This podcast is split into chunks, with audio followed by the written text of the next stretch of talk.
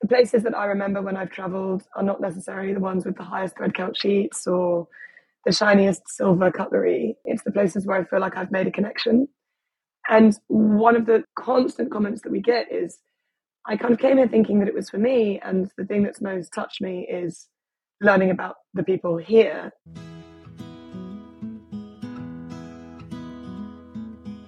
Hello and happy spring. If you find yourself looking for slower way of life, of travels, of connecting to the people and the places around you, you're in good company.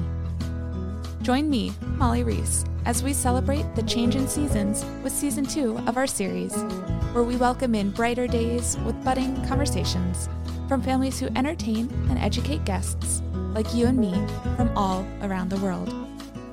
This is Stay in Good Company,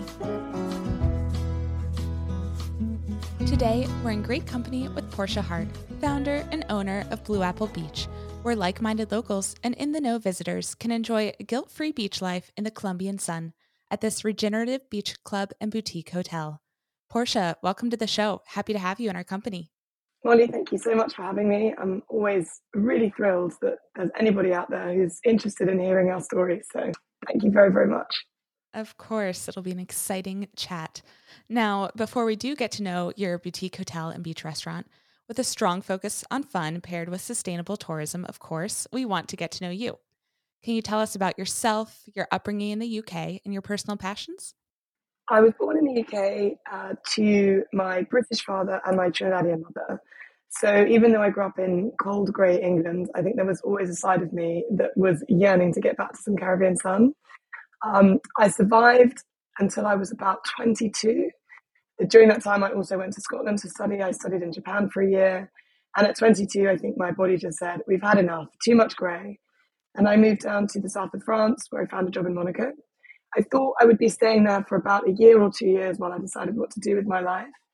And I ended up staying there until I was nearly 30 years old uh, before moving to Colombia. So I'd say my background is quite eclectic. I didn't have a plan. I wasn't one of those kids that was born knowing what they were good at. I enjoyed studying languages. I enjoyed travel. I enjoyed good weather. It sounds so flippant to say it like that, but it really is true. And I also was born to two parents who were adventurers, and I think that that really rubbed off on me. My mother left her home country when she was young and actually never went home. My father, during his 20s, traveled an awful lot all over Europe. So I just had this sense of stable home, stable family life, but there's a big wide world out there. Let's go and enjoy it. It's difficult to nail down passions. I would say that honestly, my passion is doing things as well as I can do them and finding some new and exciting adventure in life. And I think that's probably why I've ended up working on an island in Colombia. Well, yes. I mean, just that innate adventure in your blood, I'm sure, just led you to all over the world and then to settle down somewhere where you feel like you belong. And so we'll get into that. How did you find yourself in the world of travel and hospitality specifically? My first real job outside of university was working for a company that did uh, super yacht brokerage and management. That was down in Monaco. Sounds terribly glamorous. I was not on the glamorous end. I was, you know, in the office working as a PA. And although I was back office, obviously that whole industry is geared around people enjoying good quality time. It was a little bit too much for me by the time I got to my 30s. I felt that it was kind of a bubble, um, a beautiful, gorgeous, glamorous, exciting bubble full of interesting people. But I had this feeling that I wanted to connect with a real world. I found myself in Colombia because a friend of mine had married a Colombian girl and they were moving to Colombia. And he said, Look, I'm going to open a business. You seem pretty handy with languages. You don't seem to be intimidated by moving to strange places. Do you want to come and be my right hand? We got here. Actually, they didn't enjoy living in Colombia. So they stayed for a few months and then left. But by that time, I had packed up, sold my house, quit my job, thrown a huge party, and I felt like I couldn't really go back. And I came to Cartagena and actually had no intention of starting a business, but I was trying to go to the beach. And every time I went to the beach, I just found that as a consumer, I was not having the experience that I wanted to have. And there's that Malcolm Gladwell book, um, which references the 10,000 hour rule. And I was joking one day, and it's the only thing I think I've done for 10,000 hours is had lunch on the beach after living nearly a decade in the south of France. And I thought, well, hang on a second. There's a disconnect here because I'm in this country which has an amazing sense of hospitality, but because of its tumultuous past, hasn't had a lot of experience or connection with overseas tourism the same way that perhaps Mexico or Argentina have. And so I've got knowledge which actually a lot of local people don't have, which is what is a foreign visitor looking for when they come to a restaurant or they go to the beach. And I thought actually I could pair that knowledge up with expertise on the operational side and we could create something quite special. So, without really having any experience, without really knowing what I was doing, I met a chef who was Colombian, had lived and worked in Ibiza for most of his career, and we just dived in. He managed the operation. He brought on our head waiter who'd worked in one of Bogota's busiest restaurants. And I said, This is what the client wants. Um, and that was eight years ago, and here we are today. Yes, and you've certainly instilled yourself in the local community. And that's so nice that you're willing to take the risk to move to a new place and just learn and adapt and figure out what you enjoy so much about it. So, what about the local landscape, the community, and the culture of Cartagena made you really feel at home there?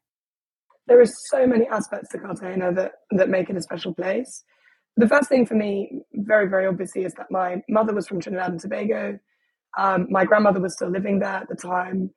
And I really wanted to live in the Caribbean. I wanted to be close geographically to my grandmother to be able to visit her, which is something that I wasn't able to do much as a child. Um, and I wanted to live firsthand in that culture, which was something very, very different from my British upbringing. I chose not to go and live in Trinidad and Tobago. There's two very small islands.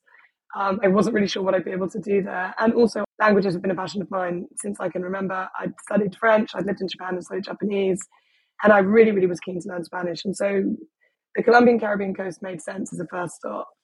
And then I think the real question is why I've stayed. And I I think it's it's a combination of it is somewhere where I feel very much at home. You know, having grown up in a very um, white part of the UK, and then and lived in Scotland, and then lived in Japan, um, and lived down in the south of France. I've always lived somewhere where people don't really look like me, and I've been extremely privileged, and and that's not really bothered me too much. But living somewhere now where it's really a rainbow of backgrounds, but where I fit in physically very very easily. And then the just the rich cultural heritage. This place is Latin, but it's also got got deep Afro-Colombian roots. There's a lot of African culture and heritage, and you hear it in the music, you taste it in the food, you see it in people, and I think that that diversity, which combines, you know, a Latin culture, which is one that I, I love, I admire, I, I, I enjoy, and then something which is more connected to my own background, um, just makes me feel very at home here. And to be able to be on the beach and see the potential too of how you can bring that music and that food and that culture and community to life all in the beautiful setting that's already there. I can picture the concept, but yeah, the fact that it wasn't there before then is just surreal. So, how did you find the property and really bring the vision to life back in 2016? I was very, very lucky. I uh, met my landlord, uh, or I met his brother actually, and he's like, my brother's got a, you know, got a spot on an island, and he's really keen to rent it out. And um, I went to see it, and actually, when I first saw Blue Apple, I wasn't entirely convinced, but fortunately, I went with my two business partners, uh, two chaps from New York, and one of them is a real uh, property genius. He just he sees things I think other people don't see. He has a separate career in property development, and he said, "Oh my God, no, Portia, this is amazing. You can do something with this." And I just kind of trusted him.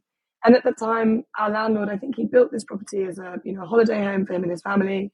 The kids had grown up, no one was really using it, and anybody who owns property on the beach, I think, will know that it's as much of a headache as it is a joy. And he was spending a lot of time, a lot of effort, quite a lot of money on maintenance and wasn't really enjoying it. So he was quite keen to have someone take it off his hands. I think we signed the longest lease ever, um, which we keep on extending. And and Blue Apple just grew out of that. But I have to say, it wasn't a well-rounded, sudden concept, you know, and we went from A to where we are today quickly. It has been an endless iteration and development and evolution over the last seven years. And speak a little bit more about that. Was that evolution what you expected and envisioned, or is it even more? Absolutely not at all what I expected. Um, I always try to be really honest. I think it's very easy to get where you are and then say, well, yes, obviously this was always the plan.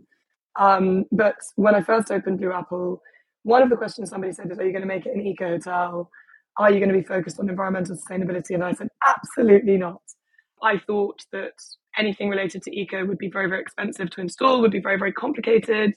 I also had that feeling, having traveled a bit, that quite often the word eco was sort of shoved in front of something when they didn't want to invest in air conditioning units or and it had this sort of sense that it was actually quite poor quality or maybe it was just backpacker hostels which was what i didn't want to do and then the second thing and, and, and i'm kind of embarrassed but also i feel like it's important for other people setting out on this journey not to be ashamed of themselves i was really keen to make this place you know a taste of europe in colombia and my whole concept was that this would be reminiscent of the south of France, reminiscent of Spain, places that I'd spent a lot of time and really enjoyed.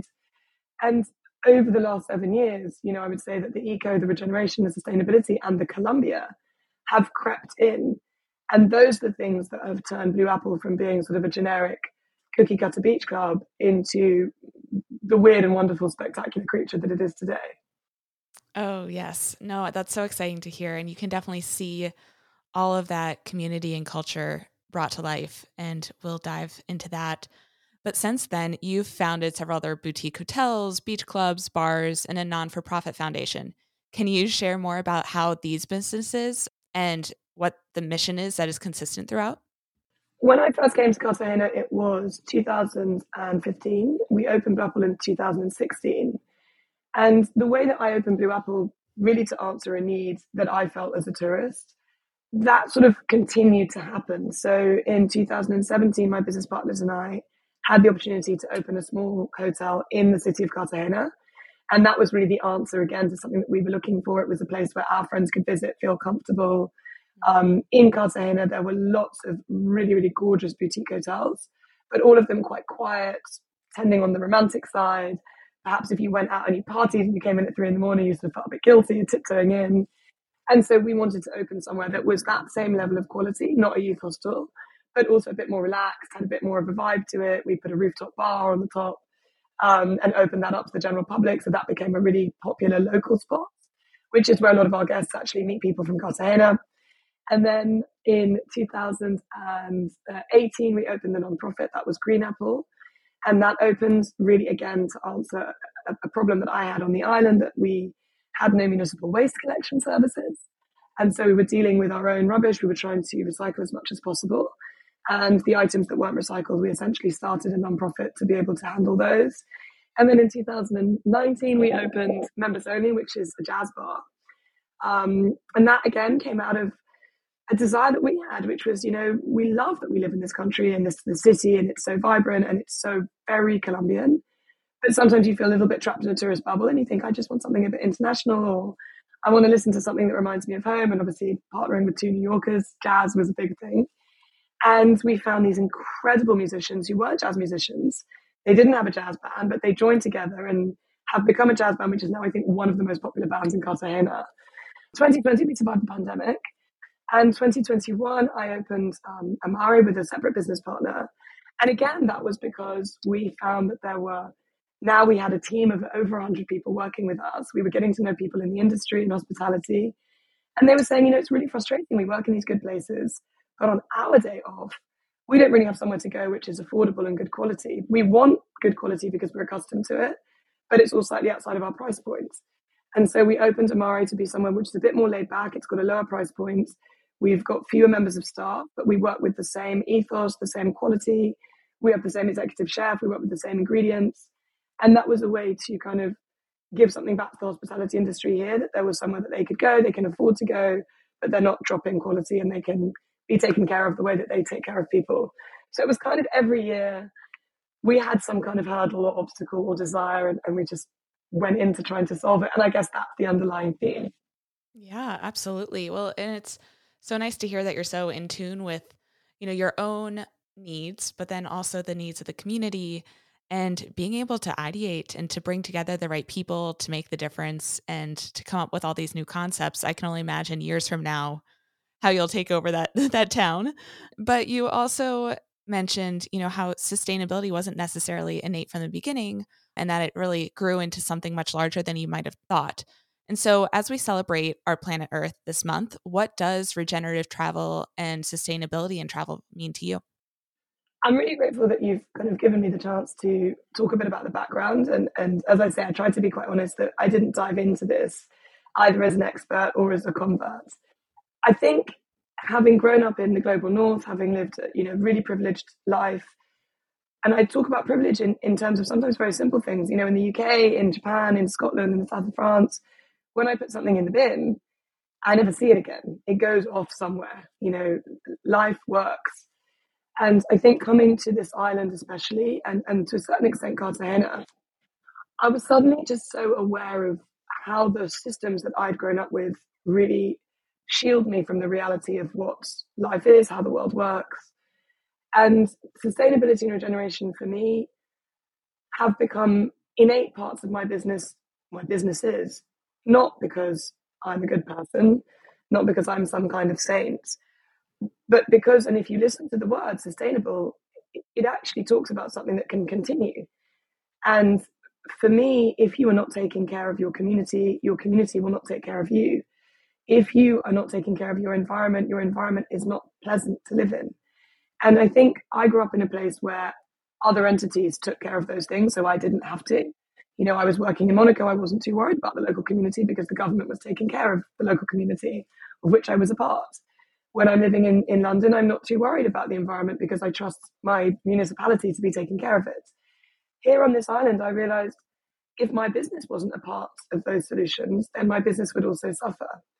And I think that's the thing that I wish I'd learned earlier on. And I wish, you know, I didn't study business, but if you include these ideas of taking care of people and taking care of what's around you into your business, it will positively affect your financial bottom line. And during the pandemic, that was when I sat down and I had a chance to read, and I was reading books like Doughnut Economics by Kate Raworth. And it just, the concept of this triple bottom line, a win win win, what's good for my bank account need not cause harm to my neighbor uh, and actually could be good for my neighbor's bank account and for my neighbor's development. And what's good for my bank account could also involve something that's regenerating my local environment. And it just sat so comfortably with me and it made so much sense. And for me, that's what regenerative or sustainable anything is. And I try not to box myself into hospitality. I think it would be far easier uh, uh, and far more positive if we actually thought about our lifestyles, the way we live, the way we do everything, the way we approach everything. You know, I work in hospitality, but I'm a customer in many, many businesses. And the way that they operate is is impacts me and, and the businesses I choose impacts the world around me. So I, I, I prefer to think of a trying to live a more sustainable lifestyle. Uh, and I don't mean, you know, I'm zero waste and I recycle everything in my house. I mean, I consciously think about the decisions that I make and where I spend my money. That's beautiful. I have chills just thinking about the fact that you recognize what you didn't know and what you weren't accustomed to, you know, growing up or traveling around the world to these fortunate and beautiful places. And then all of a sudden realizing that this isn't necessarily the norm and being able to ask questions and be curious and try to come up with those solutions. And to your point on the fact that you're building a better place for not just the land, but the people too. When I think about to your point, planet, people, it's not just profit anymore, it's prosperity. And it's really, you know, making sure that everyone that is touched by your business, touched by your plans, your visions, benefits and prospers and grows. And so that is so apparent in what you're doing. And that's beautiful to hear that you're so humble in how you approach it. Hello, worldly travelers and loyal listeners. Do you know of places and people we can stay in good company with? Are you yourself a host looking to share your story and welcome in good company? We're always looking for new places to travel, new people to meet. Share who you know and where they are by sending us a note at stayingoodcompany.com or by mentioning us on our social media channels at Stay in Good Company. We'll be sure to give you a shout out when we're there. Now it's time for us all to take a trip to Blue Apple Beach as it stands today. Can you paint us a picture from the laid back beach club to the boutique hotel, where guests can enjoy lazy days, music, and great food in a beautiful setting?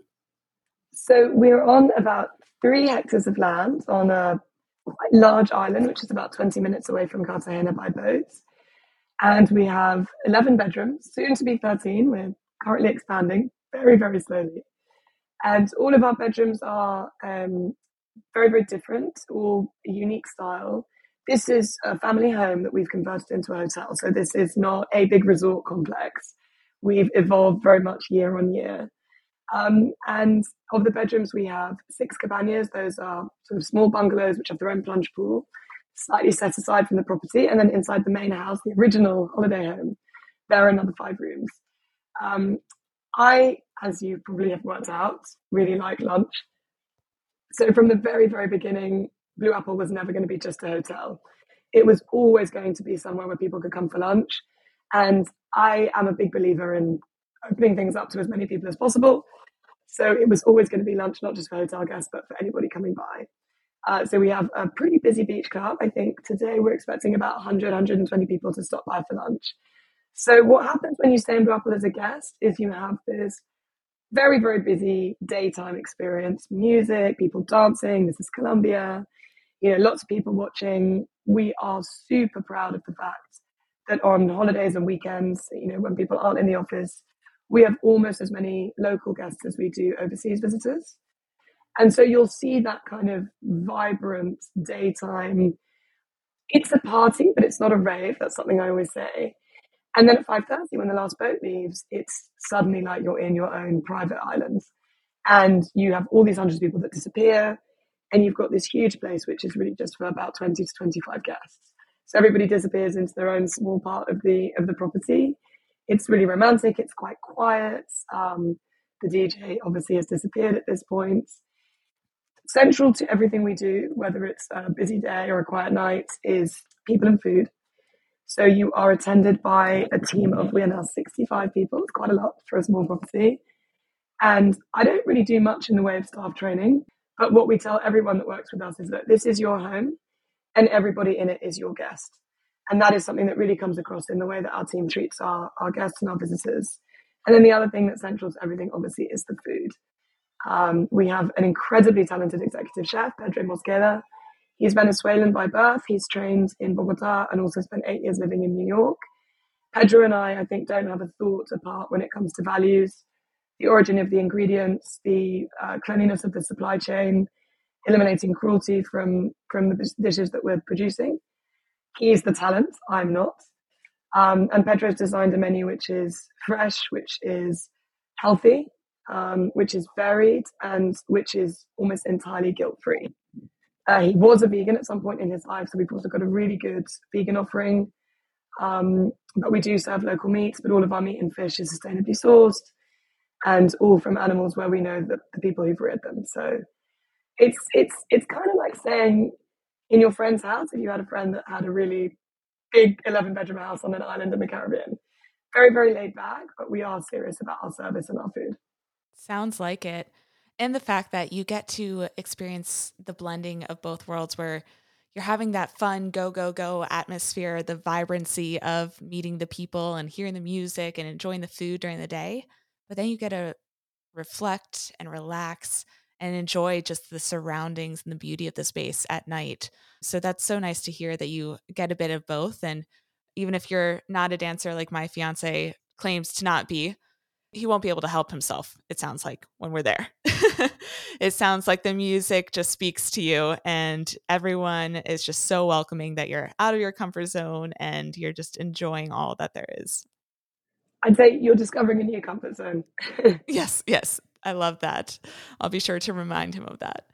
Now, you do take great care in creating a community at Blue Apple Beach, um, and everything has been designed to encourage that. So, what are some of the most unique experiences that you offer? Some of the ones that you're most proud of?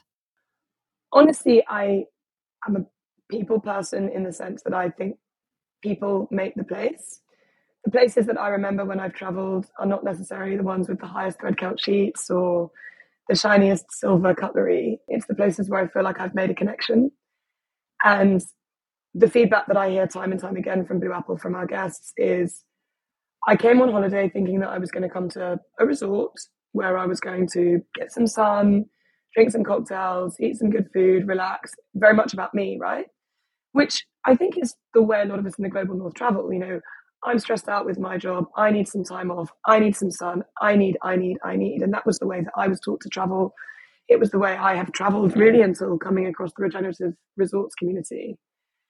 And one of the constant comments that we get is, I kind of came here thinking that it was for me. And the thing that's most touched me is learning about the people here and having an experience which caters to all the needs that I wanted, but also feeling that I've connected with Colombian people. I've connected with people from this island. I know a little bit more.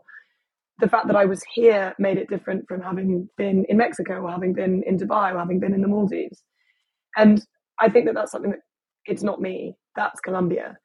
Uh, Colombians do that because Colombian people are friendly, vibrant, outgoing, charismatic, kind, naturally hospitable.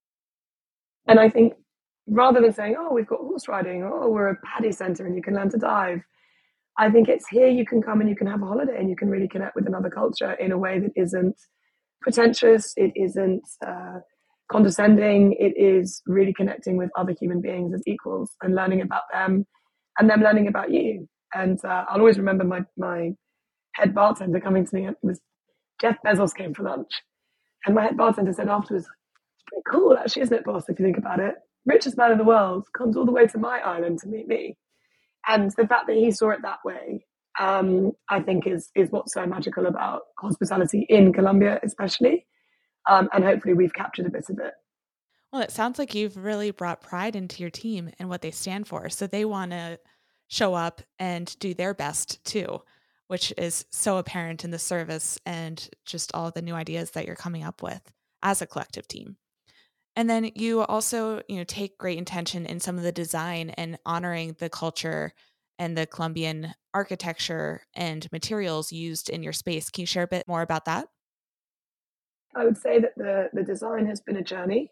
Um, when we first opened, we were on a budget. So we opened Apple with very, very little capital. It was me and my two business partners and our savings accounts. And uh, we didn't really know Colombia very well. I think none, none of us really spoke very good Spanish. And there was a lot, and you know, having just mentioned good old Mr. Bezos, there was a lot of just buying things on Amazon.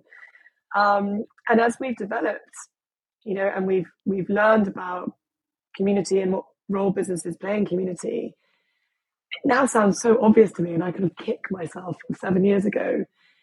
The money that you spend in your community stays in your community. So when you have something like a global pandemic and suddenly all the borders are shut and people aren't traveling around, the more wealth there is in the village next door to you or in the town next door to you or in the, the immediate vicinity to your business, the more chance your business has of success. And I started to look at, at supply chain, you know, really as a, a, potential to enrich my community or, or to kind of bleed wealth out of it. And so the design since that realization has very much been coupled with my desire to kind of fortify the economics of my local community um, as well as celebrating local craft, celebrating local fabric, celebrating local local materials and local design. It's also really helpful that Colombians have a really, really good artisanal heritage. You know, I've got three carpenters who work on site. We make all our own furniture here. Um, we have a blacksmith who creates the most amazing things from chairs and furniture in our back of house to also decorative lamps. We've got women from our nonprofit who are creating lamps and souvenirs from glass bottles. And I think my father was a cabinet maker, so I grew up around um, craft work. I grew up around uh, around craftsmen who were extremely skilled. It's joyful to watch something be built and to see a piece of furniture or a painting or a cushion and know the story behind it and know the person that made it and know that the person that made it has a good quality of life and know the materials that go into it. You know, even our uniforms are now designed by Jasmine, who's from the local village and she's a fashion designer, and her mother makes them. And another company from Medellin provides all of the fabrics, which are all either organic cotton or fabrics made from recycled plastics. So instead of just going to a store and buying something without thinking about it, you know, even the shirt that you're putting on has a story behind it. And I would say that when you think about design, it isn't just about the aesthetic. Often it's about the way it makes you feel. How can you not feel good knowing those stories? So that definitely has influenced um, the look and feel of Blue Apple as we've moved away from that one click purchase to a very holistic, conscientious, right, we need to make a sun lounger that when it rains, dries quickly, is easy to move around. We can do it with local materials. Come on, Ricardo, what are you going to come up with? And then we see the finished product. And it's something that's just that much more meaningful. Absolutely. There's a story there and there's so much intention behind it. So it's important for any guests going there that they really understand that and appreciate everything that they're touching, they're feeling, they're exploring as they go about their stay, whether for the day or, or for a long period of time. And so you mentioned a lot of the local businesses that you like to support. Are there any other friends, restaurants, things to do that you like to call out? Since I work in hospitality and all my friends work in hospitality, you know, I always say to anyone, come to Cartagena, hang out with us, you'll have the best time. I mean, there is an amazing food scene in Cartagena. It's really developed over the last seven to eight years. There are restaurants like Carmen, um, owned by my dear friend Carmen, which was one of the first really high-end cuisine, haute cuisine restaurants in Cartagena. She's also got an empire down in Medellin um, and was named in 50 best restaurants for Medellin uh, restaurant last year. There's Celele, which is um, a restaurant run by my dear friend Jaime, Jaime spent years traveling around Colombia, collecting weird and wonderful ingredients, learning the stories of, of ancient foods from indigenous peoples and, and Colombian traditions. And he's put it all together in a restaurant which is intentional, not just in the food, but the glassware, you know, the crockery, the way they treat their team. Again, that idea that you can sit down, eat something outstanding, but also know that it's having a positive impact on the community. Um, Juan David, another friend of mine, who runs a bar called El Baron. That was really the first bar that I remember going to in, in Cartagena.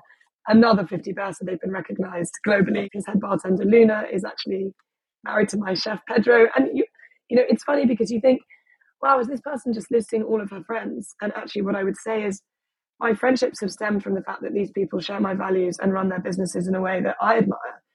And they were the businesses that I was looking up to when I opened, and they were the places that I was going to and learning from.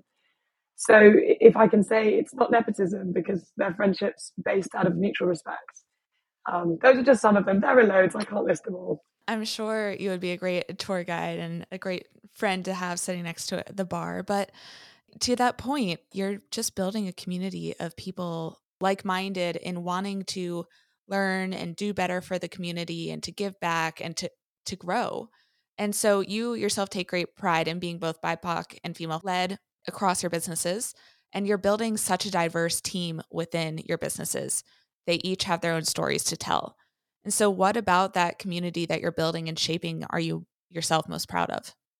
It's important for me, I think, to take it away from the self. I'm actually not building a community. I was very fortunate to be accepted by a community. I love that. One to which I hope that I am contributing. You know, as an immigrant, you you come to a country like this, and there's reasons that you stay: the weather, the people, the opportunities. And I feel that you bring things with you. You know, certain lessons that I've had, my education, the way that I saw businesses in the UK, and and the way that my my ex bosses ran their business in Monaco.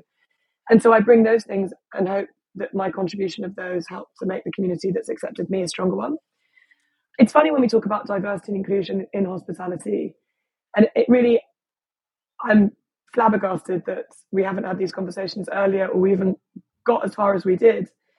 And, and one of the things that I became very aware of, having opened my, my hotel, and I would go to travel shows, and I would meet other owners, and almost every other owner was a white man in his 50s, charming, you know, lovely. Um, and if I met female owners, they tended to be the wives of white men in their 50s. And I didn't meet that many people that looked like me running a business um, or owning a hotel, I should say. And at that point, you know, I had a management team. Everyone was kind of under 30. Um, we've got people from all the spectrums of everything. And I was thinking about my team and I was thinking, well, we've got loads of empathy with the people that we work with and the people that we serve because we're looking at it from a very, very diverse point of view, right? If you are a same sex couple, and you've been bothered by the fact that every time you stay in a hotel, there's a pair of small slippers and a pair of big slippers, and one of you is wearing slippers that are the wrong size. If you have an opportunity to run a hotel, um, like my operational manager, then you're going to say, could we just put the same size slippers in the rooms? If you are a, a woman of color who's unmarried and you've traveled around the world and felt really uncomfortable staying in some places, you're going to create a space where people feel comfortable, whether they arrive alone, whether they arrive with somebody, Um, we hilariously have one client, well, one client, one group of clients, and, and they're a throuple. Um, and they're really, really good friends of ours. And so, you know, when they come to stay, we think about how easily we can make the conversation around perhaps not being your standard couple traveling the world and how people can ask what they need without feeling ashamed or embarrassed or judged. So I think with hospitality, the thing that I, I'm, I'm not proud of it. I, I'm, I'm pleased that we are diverse because if you are diverse, you will give better hospitality to more people and you will be opening up your potential client base and that will make your business more financially successful. So to me, it's again, it's that win, win, win, win, win. The more diverse you are, the more people you can serve, the more people you can serve, the better you'll do. The better you do, the more people you can employ, the more people you employ, the stronger your community gets. Um, and I just wonder why we got as far down the other way as we did. Well, to that point, you're you're really just closing the loop and just continuing to iterate. And to your point, meeting more people, you learn different backgrounds, you learn different stories, you learn different preferences, and then you can continue to evolve. And the fact that you're so willing to do so just makes it such a better place for everyone who goes now and 10 years from now. And with that in mind, too, you were the first island resort in the world to certify as B Corp. And so I'm sure you're very humble about that as well. But really, truly, what does that mean to your team? I mean, I know that's no easy feat to get that certification. I think for my team, it was, oh God, the boss has had another mental idea. You know, we're coming out of the pandemic. We really just want to survive. And she's banging on about certifying with this seemingly completely impossible task. Um, I actually didn't intend to certify we I started reading about B Corp during the pandemic. We were closed, um, and I started doing the impact assessment as an exercise to really learn about what B Corp meant. And I came across all these questions, and I just thought, gosh, these questions. If my management team are reading these questions, it will shift. I think the way that they're approaching their jobs. It would be a really good learning opportunity. So I sent the impact assessment out to all of my management teams. So guys, make yourselves a user dive into these questions. This is a really interesting reference. And then about three days later, I got this email from B Corp saying, Thank you for submitting your impact assessment. One of our assessors will be in touch with you over the next few days and we'll begin the application process. And I don't know how, but one of my managers had managed to accidentally apply. And so then we just kind of went into panic mode. Right, over the next three months, let's actually give this a shot. And we had no hope, I'd say no inkling of an idea that we might certify. And it's funny because people say, oh, you were the first island. And I say, yeah, and I think we were the lowest ever score. We certified with 80.1 and the pass mark is 80, which I think was fantastic for us because there's nothing better than a low score to make you capture what B Corp is all about, which is constant improvement. I chose B Corp because it is that. It is not a certification, well done us, we're fantastic. It is a, we're on the road, there is so much we can do. I mean, I think there's 300 points that you can get. Um, but what it means to me and my team is, as my head of purchases phrased it, happy everything. So when we were doing the, the, the B Corp, I was doing the assessment in English and some of my team were doing it in Spanish and a lot of the language is quite complex and, and, and for a lot of our team who, who don't have, you know, a, a hugely academic background and, and some of the, the guys in our team don't, don't read. Um, we wanted to make the language super inclusive and we wanted to get the concept across in a way that everybody could understand and enjoy, you know, and participate and, and contribute. And it was my head of purchase. He said, but boss, it's really simple. It's just happy everything. You know, it's happy eggs, it's happy chickens, it's it's happy furniture suppliers, it's happy fabric, happy uniforms. That has become the mantra for the team. Whenever we are choosing a supplier, whenever we're making a decision, the question is quite simply, is it happy? Um, and if it's happy, then we do it. Wow, you've distilled it into such simple but such clear words of exactly that. Just continuing to evolve, making sure that everyone, everything is happy. I love that. Now, I'm sure I speak for both myself and our listeners in wanting to know what their future holds for you, your team, and your future guests throughout Colombia. And so, can you share some things that guests can look forward to coming out of Blue Apple Beach in particular? Well, I mentioned that we are uh, expanding one of our bedrooms uh, to become a three bedroom suite, which is a very, very small change. At the moment with Blue this year, I've decided that I really would just like to consolidate, to double down on the quality of our food. We're really f- focusing on our regenerative farm. Um, we're producing a lot of our own greens at the moment. Um, we've got our own goats in the house. I think my chef is very, very keen to start making our own goat's cheese. So I would say that the biggest changes you're going to see at Blue Apple for the next year or so are going to be food related. Um, and also in our cocktail space. So our bartenders are now in our kitchen garden on a day to day basis, making a lot of their own tinctures, you know, distilling some of their own uh, their own liquors. So food and drink is going to be really exciting. Not really planning to get any bigger, uh, but I am working on a project in another part of Colombia, which is called Los Llanos. It's the savannah. Um, very, very rural, very remote, almost no tourism there at the moment, very undeveloped, which is a good thing. And I'm working with some good friends of mine who run a high end travel company to create a tented camp, um, which would be based around wildlife, bird watching, but also enjoying the local culture, which is kind of Colombian cowboy culture. You actually go over on a horse. Uh, I love riding, so this is definitely a passion project for me. And that's something that we're looking to really develop this year and next year with a, with a view to opening in 2025. So I've slowed down a bit my old age.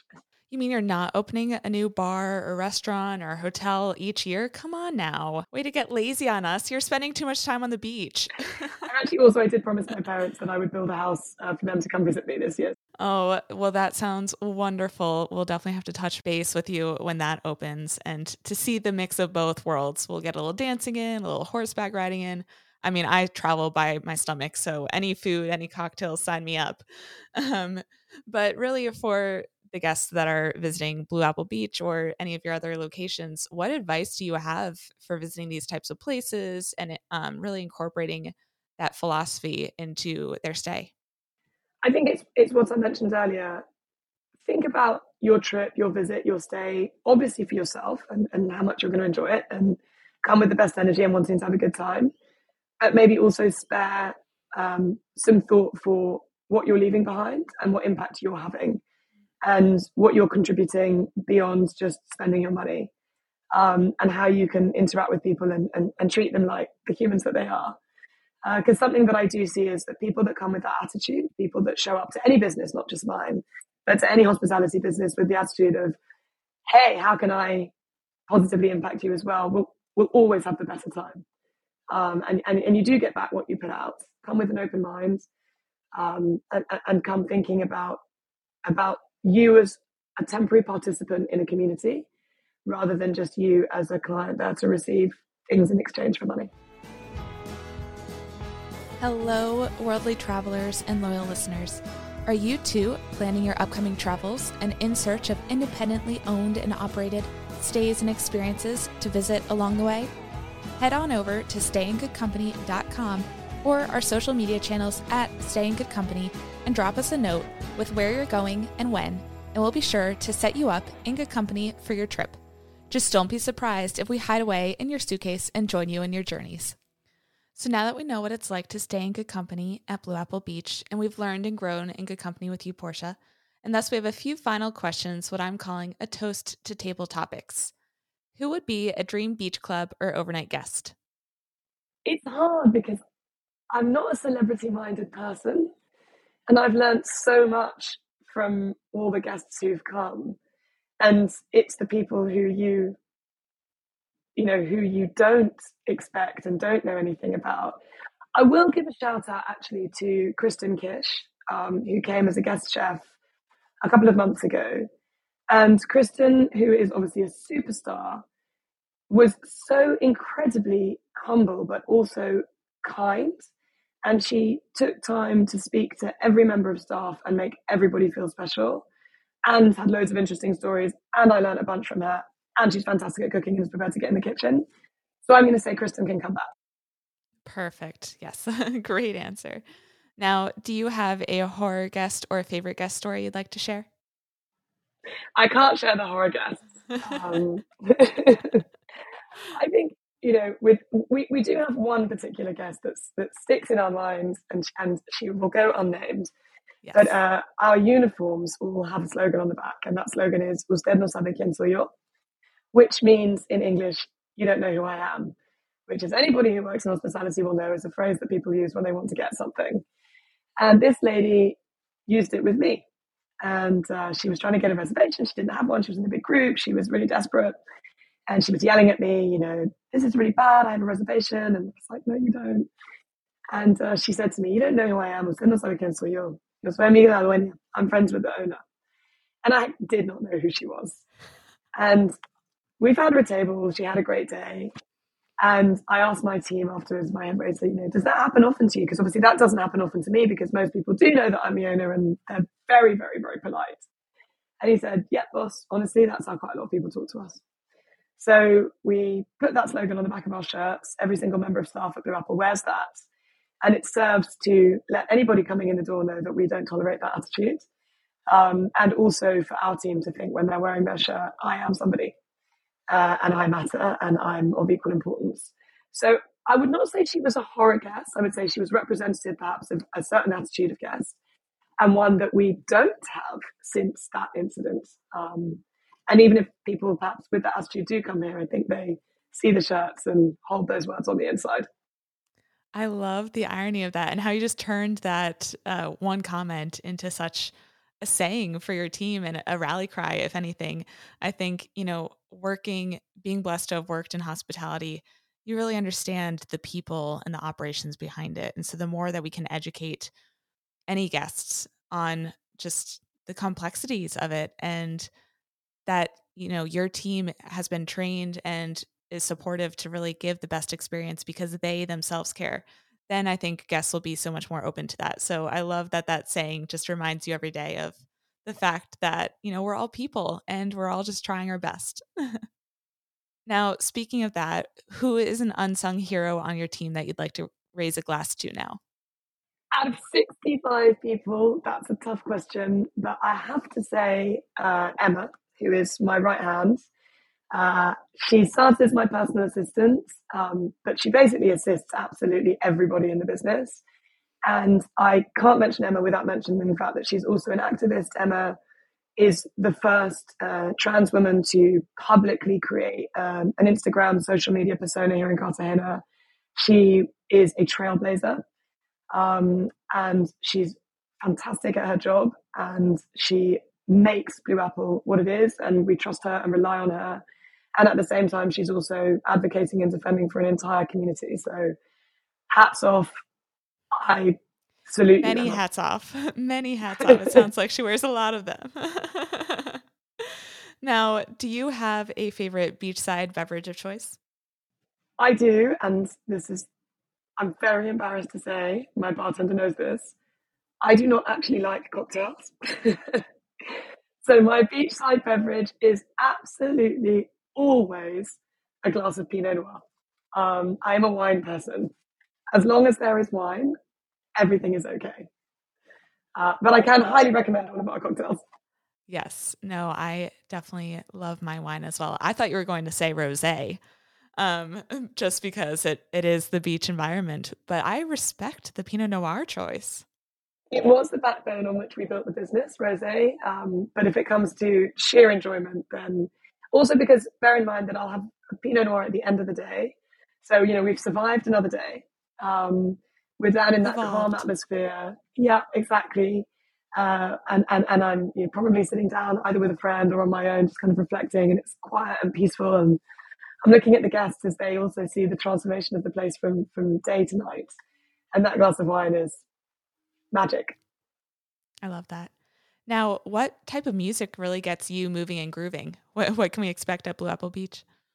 Uh, champeta, which is uh, the music of Cartagena, which is a mix of so many things Latin beats, uh, Afro Colombian beats, rap, reggaeton. But you mix it all together, and it's just this it is impossible not to dance when you hear champeta. And also, I love it because it lights up all the local people as well. So um, that's definitely my my music of choice for here at the beach. Amazing. So then, when you do have your Pinot Noir in hand, where do you sneak off to on your property? Where's your favorite spot? So we have this very very high hedge, which is about kind of I don't know twelve feet tall. And when we first moved into the property, this hedge was essentially a security wall. And one of the first things that we did was cut giant holes into it and put in these kind of almost teepee like cabanas um, which sit between the beach and the property. And I remember everyone saying, oh, "This is such a security risk. You know, you sh- you shouldn't put holes in the wall." And um, because we have a fantastic relationship with the community, um, they take care of us, and it's not a security risk. And those little teepee cabanas are my favorite places to be.